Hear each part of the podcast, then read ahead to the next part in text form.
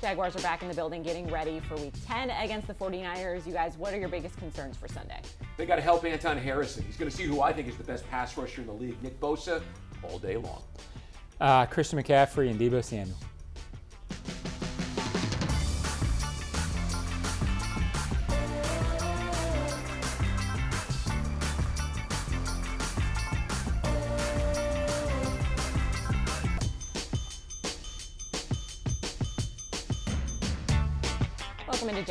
On this Wednesday. Kainani Stevens, Brian Sexton, John Oehser. We're getting ready to kind of deep dive into the 49ers because we've had the week off. We're refreshed now, so we're ready to get talking about things. And you mentioned a couple of the big names on this team. There are stars all over the board Oh, on, on this team. You know, um, this defensive line already had 202 million guaranteed dollars dedicated to it. Nick Bosa, Javon Hargrave, who they grabbed in free agency last year from Philadelphia, and Arik Armstead, who was DeForest Buckner's running mate at Oregon. Uh, and then they added Chase Young, who is a very productive pass rusher, at least this year when he's been healthy. Holy cow. I mean, you got to protect the quarterback this week. You got to give him enough time to be able to turn and hit his hot read because they never stop coming. Yeah, and uh, the 49ers pass rush has not been what they expected. It's why they added uh, Chase Young. It's been good at spots, but sort of like the Jags, they get pressure but haven't gotten a whole lot of sacks. Um, you know, Christian McCaffrey and Deebo Samuel and uh, that offense when But it's Greg right Kittle? Yeah. is is uh, or George Kittle, either one. Yeah, um, they uh, are very good when they're right. Um, they hadn't been right right before the bye because of some injuries. There were some other issues. Uh, pressure on Brock Purdy. And some time to get healthy because they're coming off a bye as well, so that's always helpful for both teams coming into this one. We're going to see the best of the best, hopefully. Let's get to our big things. Our first big thing this week is going to be plus minus. We know the Jaguars are good at takeaways, but they also turn the ball over a little bit. They've been able to deal with that the last couple of games, turning the ball over a lot, but also winning. San Francisco 49ers have not had that luxury. They've been turning the ball over and losing, Brian. I mean, kind of interesting how the two parallels, but a lot of that is quarterback play. I, think so. I mean, Brock Purdy is a good quarterback when he has the lead and this defense is playing well. The last three weeks, they've only averaged 17 points, and they haven't had the ball very much, and they haven't had a lead, and he struggled. Now, he also suffered a concussion and has been working his way back from that. So there's a lot of different factors going in. Uh, the Jaguars lead the league, Kai, with 18 takeaways. But they are tied for the second most giveaways with 13. And in the last four wins, they've turned the ball over twice in each win. Well, that hasn't really killed them against the Colts or the Saints or the Steelers. But against this team with all the talent, George Kittle, uh, and the, the running back and the receivers. And you forgot Brandon Aiyuk, who has really emerged over the last two seasons to be a down the field threat. If you give Brock Purdy extra possessions or better field position, they're not going to score 17 points. They're coming off the bye week. He's had his chance to rest. The, the, the turnover differential number to me is going to be the indicator of who wins this ball game. Yeah, it's key. It, it's remarkable. The Jaguars have forced turnovers in seven of eight games, forced multiple turnovers in six of eight. And then you look at the offensive stats, I, th- I think they've turned the ball over in seven of, of eight games. Uh, it's remarkable they got through this five game winning streak, not only without losing, that's what you do in the winning streak. I've you heard don't that. lose very often, but without trailing, considering they had, they were down in turnover margin off the bat in Steelers game, Saints game, and at least one other. It's really hard to do that. It it shows you how good they are, how well the defense is playing, but it does cause you to operate on edge. And I agree with this stretch coming up, especially Sunday. Uh, they have to be more protective of the ball. It's why Doug has talked about it as as a theme every time he's talked since the bye started. They've turned the ball over eight times in five wins, but if you really look at it, they've turned the ball over twice in each of the last four games. That is unsustainable. John mentioned what's coming up. You got a Titans game coming up. You also have the Bengals and you have the Ravens coming up. You've got to turn that around. Can't be handing out extra possessions. I agree with you guys. Our second big thing this week is going to be great minds. We've seen some great coaching matchups so far in the season, even though we're just you know eight games in at this point. But Kyle Shanahan and Doug Pederson, those are two of the best in the league. I'll speak speak on that and say that. And for me, it's a lot of their in-game adjustments, right? I feel like these are coaches sometimes where you watch a game and it the halves look like two different games because they're able to adjust to their opponents so quickly. John, it's it, it must be difficult to go up against them and then against each other. Well, they're both great, uh, great play callers. Both have been in a Super Bowl. Doug's won one, and you can uh, point to that ability as reasons their teams are good. I've always believed that they're, you know, most coaches, most offense coordinators, uh, if you put 32 of them in a bucket, there, there's 25 of them that are sort of eh. Well, I think these two guys are on the top end of eh. I think they're both really good. I think I've said it a couple of times on the show. Um, when the Niners are on, I want to watch them because I think Kyle Shanahan does such an amazing job with his personnel groupings. They're always interesting with his motions and movement. Uh, and Doug Pederson is every bit the coach. So this is a premier matchup for me on Sunday. And I'll give you an example. In the game against the Bengals two Sundays ago, when before their bye week, uh, there was a play where he, Kyle Shanahan, moved both George Kittle and Greg Kittle, both of them. Yeah, both of them. Right. Identical Greg Kittle, George Kittle, and CMC in the same direction, you just watch the whole defense flow. Mm-hmm. It was never going back. It was going back over here to Brandon Aiyuk. I mean, it was, it was just masterful how he dictates where he wants people to be. And there are few, I think, offensive coordinators who can legitimately dictate play in and play out to a defense. There are plenty of them that take what a defense gives them. Um, I, I think Shanahan and Doug Pederson are right at the top of the list with Andy Reid. Uh, maybe Reid is a notch above because he's obviously the master, but um, wow. And, I, and one more thing. I remember in 1999 uh, when the great Dom Capers was the defensive coordinator, asking him why the Broncos, because Mike Shanahan, Kyle's father, was the coach of the Broncos, why, even without John Elway, they were still able to be so good. He says, doesn't matter when you've got a coach that is so efficient with his personnel groupings and motion. He said, no one does it better than Shanahan. And here his son is now. And by the way, that Shanahan tree is sprinkled throughout the league. There's a, a half a dozen, eight coaches from an offensive mindset who come from the Shanahans, and you see it all over the league. I know it's a players' league, but with these kind of coaches, you got to think they can swing things with a couple wins with the way that they're able to coach and make adjustments. When they lose players to injury as well, we've seen the 49ers doing that time and time again. Our final big thing this week is going to be about the coordinators, Mike and Steve. It's coming down to you know, Steve Wilks, Mike Caldwell, the defense is going to be a huge part of this game. We talked about the pass rush uh, maybe not being quite where, you know, some people want it to be at. The team is very happy with it, but people are always going to call for an extra pass rusher.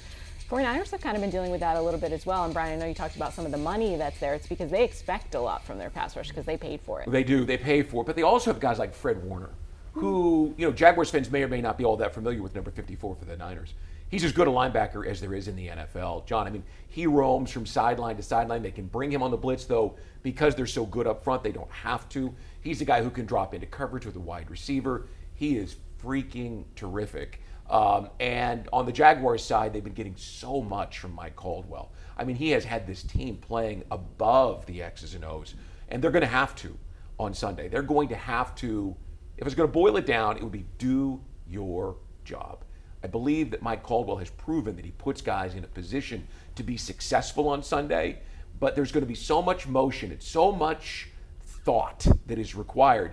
Just do your job. Do what Mike and his coaches have you lined up to do, and that's going to be your best chance for success against the Niners. Well, a couple of thoughts. One, I think if this game had been last year when this Jaguars team was still learning this defense, it'd have been a lot of trouble because it would have been uh, they would have been thinking too much. Uh, the motions and the things that the 49ers do well to get you off balance would have really fooled this team. The biggest change has been that things like that don't fool this team right now. Um, it's an interesting, I doubt the players talk about it very much. I know the coaches won't.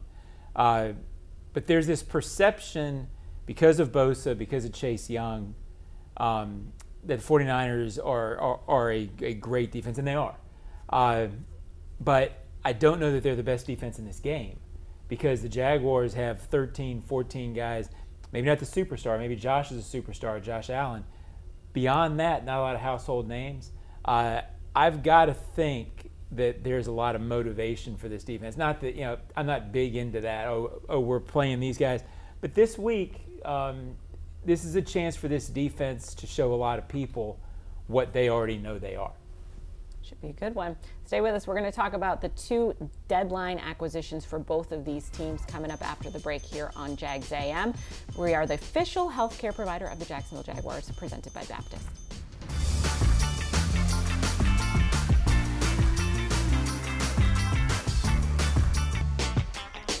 Jags AM brought to you by Fields Auto Group Jacksonville. You can step up to luxury at fieldsauto.com. Also, for the last 10 years, Dreamfinders Homes has been proud to call themselves the official home builder of the Jacksonville Jaguars. You can visit dreamfindershomes.com for all of the available inventory and go Jags.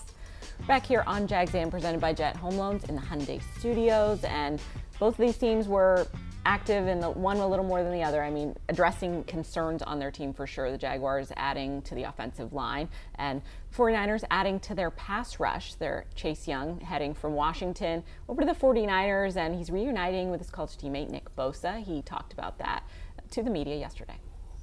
Nick Nick is here. Um, you know, always been a big brother to me. Um, even at Ohio State. Um, you know, I'm just stepping in here for, you know, today um, got in here last week. Um, just the culture, um, the vibe um, is a lot different. Um, you know, I, I, definitely know that I'm I'm I'm, I'm in the build with winners. John Chase knows he's in the building with winners now. Yeah, I I, uh, I think it's Chase. I don't know Chase, but I always. Uh, I was amused a few years ago, Brian, when Jalen Ramsey and Yannick Ngakoue left and talked about, oh, it's great to be out of there. Um, I, I always I always sort of think a franchise player. Uh, if you are a franchise player, you can lift a franchise. Maybe that's the old get off my lawn, Brian. But um, that's just sort of when I hear that again. Not a knock on Chase. I don't know him, uh, but I always just kind of wish that players could uh, raise the franchise we're with. Maybe that's the 1970s football guy. I, I think I think there could be something to be said for maybe a change of atmosphere, but like when you're immediately contributing it to the culture, like maybe it's a change and it's good change for you, but that doesn't necessarily mean it was a bad culture. Sure. Yeah. yeah. And I don't know Chase either. Do respect there were a lot of chaotic moments over the last few years mm-hmm. with that franchise. Sure. Uh, but Absolutely. pass rusher is a premier position. Everybody wants more pass rush. And here's a guy who was a top pick who has worked his way back from injury, and I think he has five and a half sacks for the Redskins, or Commanders. Uh, that was one of the chaotic moments. Um, and they, they let him go, right? For a third round pick. They had just traded Montez Sweat for a second, and now they let this guy go. So teams that want pass rush, they trade both their pass rushers. I, I it makes me question, right? You'd be Maybe, like, why is this on sale? Yeah, why are you giving this away? Now, for the Niners, a third round pick isn't too much for a guy. They are also playing with Brock Purdy's rookie quarterback um, contract. So they've got 40, 50 million bucks under the cap this year, let alone next year because they're not paying a quarterback. So maybe they can make it work and make it fit within their salary structure, or maybe they figure it's just a rental. We're just trying to win the Super Bowl this year. Oh, for the Niners, it's house money. If you get four sacks out of them yeah. for a third, you know, four or five sacks for a third round pick. Um, but yeah, for Chase Young, I've I've got to think there's, uh, you know, most people follow the league sort of at arm's length, meaning now Chase Young, who was the number one pick, now he's a third round guy in people's eyes. He'll be motivated to prove he's not a third round guy because he's not a third round talent without mm-hmm. question. Uh, so for him now, chance to rebuild, you know, I guess rebuild the image, rebuild the career in this happens. They should get production from him because, as I said off the top, when you watch the tape, you just see Nick Bosa flashing all over. He is relentless. Two years ago here, Jawaan Taylor, man, uh, Jawaan was living in Trevor's lap the whole game, trying to keep the quarterback upright because Bosa was pushing so hard. When you've got that, you've got to slide protection over to help Anton Harrison, which means Chase Young's going to get some one-on-one opportunities, and he's a talented guy. Cam Robinson's going to have his hands full on Sunday. They're going to get some production from him, and they'll get a first-hand look at what kind of a person he is and whether he's a guy they want to be part of their culture, and they can afford it. Again, they're they're working with a rookie quarterback contract next year, and they don't have to worry about paying it. Now let's make no mistake. When I said third-round guy, when he's right, oh yeah, he's really good. Right, he's really good. So if they're getting the right version, uh, they have you know, on paper the most talented pass rush tandem in the league. It's you the right circumstance too. Yeah, right. But they only have two more sacks than the Jaguars do. We're talking about the Jaguars and how um, they haven't gotten that number that they'd like to be at. Well, for all the, the money they've spent and all the talent they've got on their defensive line, John mentioned earlier, they only have 18 sacks on the season. They have not gotten home. But that, that as we've seen from the Jaguars, they create enough havoc in your backfield that the quarterback, at least Joe Burrow, was constantly having to make quick decisions in that Bengals game. And Burrow's really good at it. So is this guy. You got to give them enough time, and the receivers have to have their heads turned around and understand I'm a hot route. I've got to be ready to catch the ball. Yeah, one final thought. Talking to Jet, I mean, I, I, talking to 49ers media, uh, they don't necessarily think they've gotten enough pressure, um, and that there have been times where the quarterbacks had too much time to throw. I think the Jaguars, for the most part, I, I haven't gotten that feeling. So it'll be interesting to see if Chase Young gives them that element. Um, I think that could be a place where if if he doesn't, uh, Jaguars third down will be key on Sunday. One thing to keep in mind is that Bosa was gone for all of camp, and then he's just getting up to speed. He's just had the bye week, so I would expect that they'll come with everything this Sunday, and, and he'll be more ready to rush the passer. Chase making his debut because he was there for the bye week as well. So we'll see how that goes for them. Our addition at the trade deadline was shoring up the offensive line. We heard from Doug talking about this earlier this week about what he saw and why they added to the offensive line depth.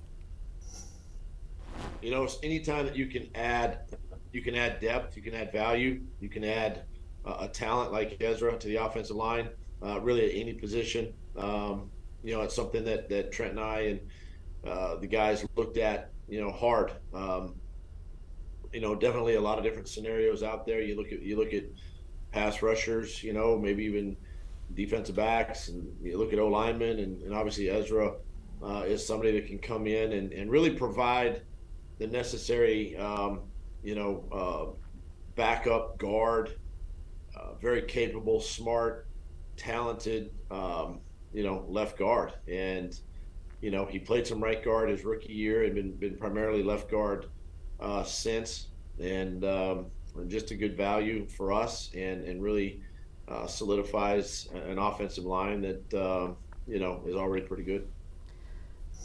John Doug Pederson was very emphatic that Walker Little is the starter on this team and that Ezra Cleveland was brought in as a backup um, wherever he's going to be needed on the line. Is this going to be an issue where we're getting stockpiled in a certain, you know, everybody wants to play left tackle situation, or is this going to work out okay at the end of the day? Well, everybody might want to play left tackle. Who gets to play, play, left tackle? tackle. Yeah. So, um, you know, I'm sure Walker Little, in his heart of hearts, would like to play left tackle. It's what he is. It's, it's what he's grown up with but I also think he'll be fine at left guard. Um, look, I think I wasn't sure what they would do. I wasn't sure is Ezra Cleveland being brought in because they feel like they can be a better uh, run blocking team on the interior. Uh, but it, as Doug said, when they played together, meaning Walker Little and Cam Robinson on the left side in Buffalo for that what uh, two Five series, minutes. eight snaps, eight yeah. snaps, they look very good. Um, I think overall, it's what Brian's alluded to, meaning uh, there's something about the future here that Ezra Cleveland can be a piece moving forward. Also, I keep going back. People love to play depth chart football, I call it, meaning when a trade's made like this, you say, well, this guy's going to start here and start here and start here. depth chart football often doesn't play out on the real field, yeah. meaning you have injuries, you have things that happen, uh, particularly injuries. Well, last year we saw it the Jaguars don't make their run unless they have seven or eight good offensive linemen yeah. last year. I think they felt like they needed to get seven or eight good offensive linemen that they can trust going down the stretch. I, I feel like that made them a little nervous, not feeling like they had that on the on the interior and the offensive line. I don't know how it happened, but I, I saw a lot of Minnesota Vikings football early in the season, and I remember hearing and reading about Cleveland. So when they traded for him, I wasn't surprised because my understanding is is he's a pretty good football player. I also know that he's on the rest of this year as a contract, and then he's a free agent next year. But I always saw this as a long-term play, right? And John just made the case for the short term because you need bodies, and they do. Brandon Scherff's been playing with an ankle that has has hindered him, and Tyler Shatley hasn't shown good movement, and uh, you, you need another body this year. But Trent Baalke, he treats draft picks or like they're gold doubloons, right? He parts with them like they're manhole covers. They're heavy and laborious. He doesn't want to do it. He understands the value of them. Mm-hmm. So my expectation is is that they'll get him lined up for next year with a contract. and that he will be the starting left guard going forward. Me, just looking at the salary cap numbers with Cam and Walker and understanding Walker is you know probably the left tackle of the long-term future here, I would say that Cleveland is going to be the starting left guard next year. Just a projection on my part, but you know you can kind of see where it fits. Makes sense. Yeah. Well, we'll see, depending on Walker Little's status this week as well, whether we'll see Ezra Cleveland in there or not, because Walker's been battling that knee injury. So stay with us. We're going to come back and go over this or that, what we're looking at for the 49ers game. Fans on Tuesday, November 14th, you can go over to Publix at University Square to meet Jacksonville Jaguars players for a special appearance from 5 to 6. That's going to be the Publix at 2875 University Boulevard in Jacksonville on Tuesday, November 14th for, from 5 to 6 to meet members of the Jaguars. You want to check that out. And of course, we're also brought to you by Price.com. It's the easiest way to save money with comparison shopping, cashback, coupons, all in one. It's free. You can try out Price.com today. This or that. This or that. And Price.com brings us this or that this week as we look and try to compare a couple of things. So, Brian, what are you comparing this week, or what are you this or thating us? Uh, well, look with um, with the idea that this should be the Sunday night game. I'll get pushback on John from that maybe um, because one o'clock games are much easier. Uh, but this should be the Sunday night game. It is a marquee matchup, maybe the marquee matchup of the weekend for the NFL. You know, two teams, five and three, six and two, coming off their bye. San Francisco, Trevor Lawrence. Um, you could easily move this to Sunday Night Football. It would not have been an issue. However, is this a big statement game for the Jaguars, or is it just the next game on the schedule? It happens to be against an NFC opponent. Um, I was thinking about this ironically because I didn't know this was your this or that. Um, your first instinct is to say it's the next one because the next two after this are actually much more important. I mean, you got Tennessee and, and, Yep. and the Texans coming up. If you lose this one and win those two, you're still in great shape in the division and probably in better shape than if you lose this one. I mean, than if you win this one and lose one of those. But there is something uh, playing at home, playing against a really good team. Uh, they haven't won one of these with this kind of thing. Maybe Dallas last year at home against a really good team. They lost to the Chiefs early this year. Beating a team like that at home and sort of walking off that field with your fans, uh, showing them what you know you are, feels big but it's not tragic if they lose. It, and I'm on both sides of the fence there, but that's kind of how I see it. I think it would be a big statement, excuse me, a big statement game in terms of nationally, right? Because it's the 49ers, it's a name. And as we know, a lot of people don't follow Jacksonville around the league if you're watching it from a national landscape. So if you can get a win, and specifically if you can get a performance out of Trevor Lawrence where he throws a couple of touchdowns, that can do a lot for you. Whether I think that's a big deal or not, I mean, up to you whether you want that national recognition. But I think performing well against the 49ers might get you that. I just think you can only have so many statement games, right? And they, they had a statement game against the Chiefs. Then they had a statement game against the Bills. I, they've got a statement game coming up against the Ravens and the Bengals.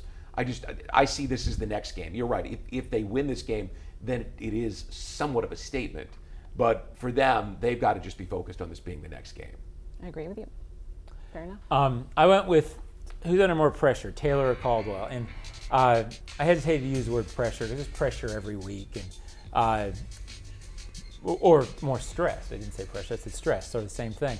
Um, I would say that more stress this week, uh, maybe a little Mike Caldwell, uh, because of having to deal with McCaffrey and Deebo Samuel and everything that Kyle Shanahan brings. There's so many looks. Uh, Samuel can play running back or wide receiver. Christian McCaffrey may running back or wide receiver. There's so many things they can do that the stress level of trying to figure all that out uh, may be a touch higher for Mike, but the press has to worry about that pass rush. Well, that's what I was going to go to. You know, I, I went back and watched the last three uh, Niners games, and they were all losses. Uh, and I know that the people in San Francisco don't think they're getting much of a pass rush, but I'm telling you, the quarterbacks for the three opponents were under pressure almost instantaneously. And Arik Armstead, if you're not familiar with him, was a teammate of DeForest Buckner from Indianapolis, both in San Francisco and in college at Oregon. He's equal to him in size and he's equal to him in force. And Buckner was a game wrecker in those two games. So you've got a guy in the middle, two guys in the middle with Hargrave. Now two guys on the outside. I say Phil Rauscher is the guy under the mm-hmm. most pressure, but you know Phil obviously working in tandem with Press Taylor. You're going to have to score, obviously, and if you can't keep the quarterback upright for two seconds, then and and look, no disrespect to the Jaguars' offensive line, but this is as difficult a matchup as I think there is in the NFL. They're that good. I think for Press Taylor, it's going to be Press Taylor until it's not Press Taylor anymore, um, until he can get things totally figured out on offense. Um, mine is a little bit more niche, I guess, is what I would say, because we've been talking about Travis Etienne getting fed the ball as much as he has, and we don't know if it's going to be consistent throughout the year. So my role is kind of like we've seen D'Ernest Johnson and what he's been able to do in very limited bursts, but should they try to include him a little bit more, or should they really rely on Tank, who, as we know, has been having some rookie issues? Wow, great question. You want to go ahead? Well, um, I think the real answer is going to be none of the above. They're just going to keep riding Travis Well- Etienne. It's fair, but I think they want to have one of these guys share the workload. I think when it comes down to you're in the third quarter and you have a four point lead and you're third and three, or you have a big series, you want to go with D'Ernest, you want to go with Tank, and you say, but I really like Travis. He's really good. I mean, it's not a knock on those guys. It's just that right now Travis is, you know, when you give him the ball, uh, you you probably feel better about the ball in his hands than anybody else on the offense right now outside Trevor Lawrence for making the play when you absolutely need it. And in the NFL, guess what? You usually need those plays because it's it's a game of you know. So uh, to answer your question, I think they still stick with Tank. Um, I think they're not as concerned about all these issues as the fans are because I think they feel like um, the couple of fumbles. It doesn't feel to me, Brian, like he's being loose with the ball. I don't think he's being careless. I think they're a little circumstantial. I think that's how they feel about it. Well, people should remember last year when Travis was a fumble problem, Mm-hmm. and and I didn't think he was as careful with the football, especially not in the red zone in that game against the Giants. He had one against the Ravens where it was, whoa, hold on, hold that ball. Um, he- Tank doesn't feel that way, Brian. I mean, no, no, like he doesn't at all. him- right. What I'm saying is, is that Travis felt that way, but Yeah. he worked his way through it, and and now there isn't anybody that would question that you want the ball in his hands. I, I'm not worried about Tank. I think they'll they'll figure that one out. I'm going to answer your question by saying this. I think Tank is the guy that you want to get going because I think you want to use Travis because of his unique skill set. You can line him up in the slot. You can line him up wide. We saw the touchdown in uh, Pittsburgh and what that did. I think if, if Tank is a guy who can become more of a feature back that you can put in the backfield, it will allow Press to be able to move Travis all over the place and even take even more advantage of his prodigious talent. I think Tank's in a little bit of a tough spot, and it'll take a while to get to this point. But think about Travis, uh, this running game right now. They have a lot of short runs, and a lot of Travis's effectiveness has been okay, he gets 22, 23 carries. Four or five of them are huge plays, the other ones starting to get going. Well, Tank's only getting three or four or five carries, so you don't have as many opportunities. Tank has a lot of short runs. He hasn't had a chance to get to the long ones the way Travis has. So um, I think that if something would happen to Travis, he wouldn't, he wasn't able to play. Give Tank a whole game, and I think it's at some point you're going to see a little bit of a different runner than you've already seen. I think we talked a lot about the coaching staff having confidence in him too, which is great to see. But Uh, when you're only getting a couple carries and you're having issues Yeah. like that, it's hard to keep your own confidence in yourself, right? So that's a mental game you probably have to play with that and the roles that they're doing with the running backs as well. All right, stay with us. We're going to preview the rest of the week for you after the break.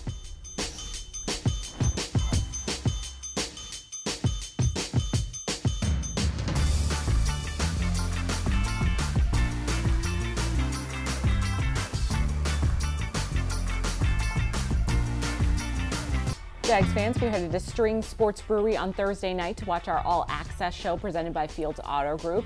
Jaguars and Tide are partnering up for a clothing drive, so we're giving you the opportunity. We hope you will bring your clothing donations to, spring, to Strings on the night of the show. That's on Thursday for all access. And also, Jags AM brought to you in part at least by Dream Seats. Jags fans, if you want customized Jaguars furniture for your home, check out zipchair.com to browse all the customizable options. Zipchair is furniture made for the fans. So we're back in the groove today at Jags AM. Things are going to be normal here in the Miller Electric Center. Talking to Doug, um, Trevor Lawrence is going to speak to us, and it's the first time we talked to them since before the bye week. So kind of get back on track with everything. I'm looking forward to kind of seeing where everybody's at with the injury process because there's a bunch of names out there that we missed um, in that last game against Pittsburgh that are hopefully going to be available in this one. What are you guys kind of looking forward to this week or looking to try to figure out? Uh, same thing. I expect them to be mostly healthy on Sunday, uh, with Zay Jones being the big question mark. I'd be kind of surprised if he plays. Just listen to the tone of Doug on on Monday, but uh, hope I'm wrong, Brian. Yeah, I hope you are too. I'm going to talk to Nick Holz, the passing game coordinator, who uh, replaced um, uh, Jim Bob Cooter. Jim Bob Cooter. The name you're looking for. Yeah, um, bad with the names today.